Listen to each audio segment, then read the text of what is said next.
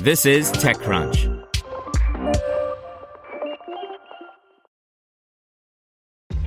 This episode is brought to you by ShipStation. You know, some things take a lot of work, like sending little robots to far off distant planets. And just as that's challenging, so too is running a successful e commerce business, especially when there's so much to do. So I want to introduce you all to ShipStation. Now, I love using ShipStation because of its easy to use dashboard, which makes managing orders and printing labels a breeze and super smooth. Oh, and the customer service is just out of this world. It's exactly what you need to help grow your business. Sign up for your free 60-day trial at shipstation.com slash technews. That's shipstation.com slash technews. Presented by the Salvation Army.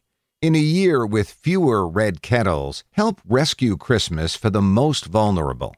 To give, ask your smart speaker to make a donation to the Salvation Army or donate at salvationarmyusa.org.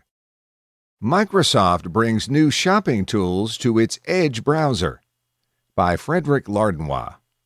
Microsoft announced a few updates to its Edge browser today that are all about shopping. In addition to expanding the price comparison feature the team announced last month, Edge can now also automatically find coupons for you. In addition, the company is launching a new shopping hub in its Bing search engine.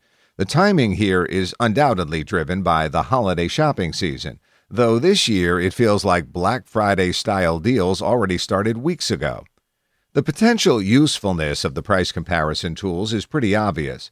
I found this always worked reasonably well in Edge collections, though at times it could also be a frustrating experience because it just wouldn't pull any data for items you saved from some sites.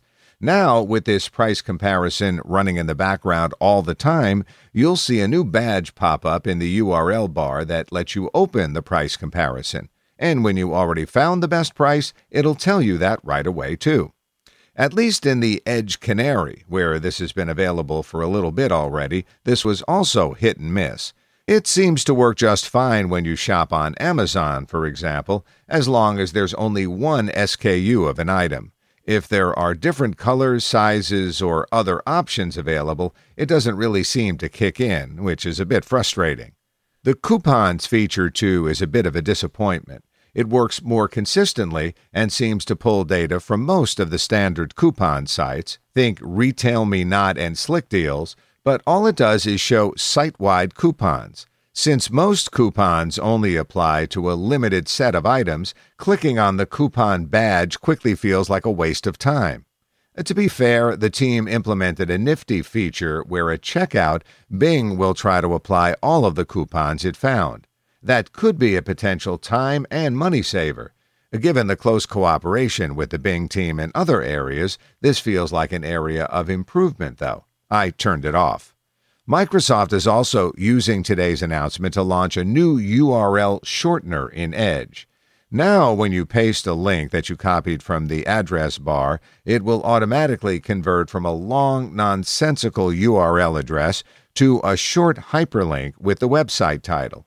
If you prefer the full URL, you can convert it to plain text using the context menu, Microsoft explains. I guess that makes sense in some scenarios. Most of the time, though, I just want the link and no third party in between. So I hope this can easily be turned off too. Want to learn how you can make smarter decisions with your money? Well, I've got the podcast for you. I'm Sean Pyles, and I host NerdWallet's Smart Money Podcast. Our show features our team of nerds, personal finance experts in credit cards, banking, investing, and more. And they'll help you make the most of your money while cutting through the clutter and misinformation in today's world of personal finance. You'll get clarity on strategies to help you build your wealth, invest wisely, shop for financial products, and plan for major life events. Listen to NerdWallet's Smart Money Podcast wherever you get your podcasts.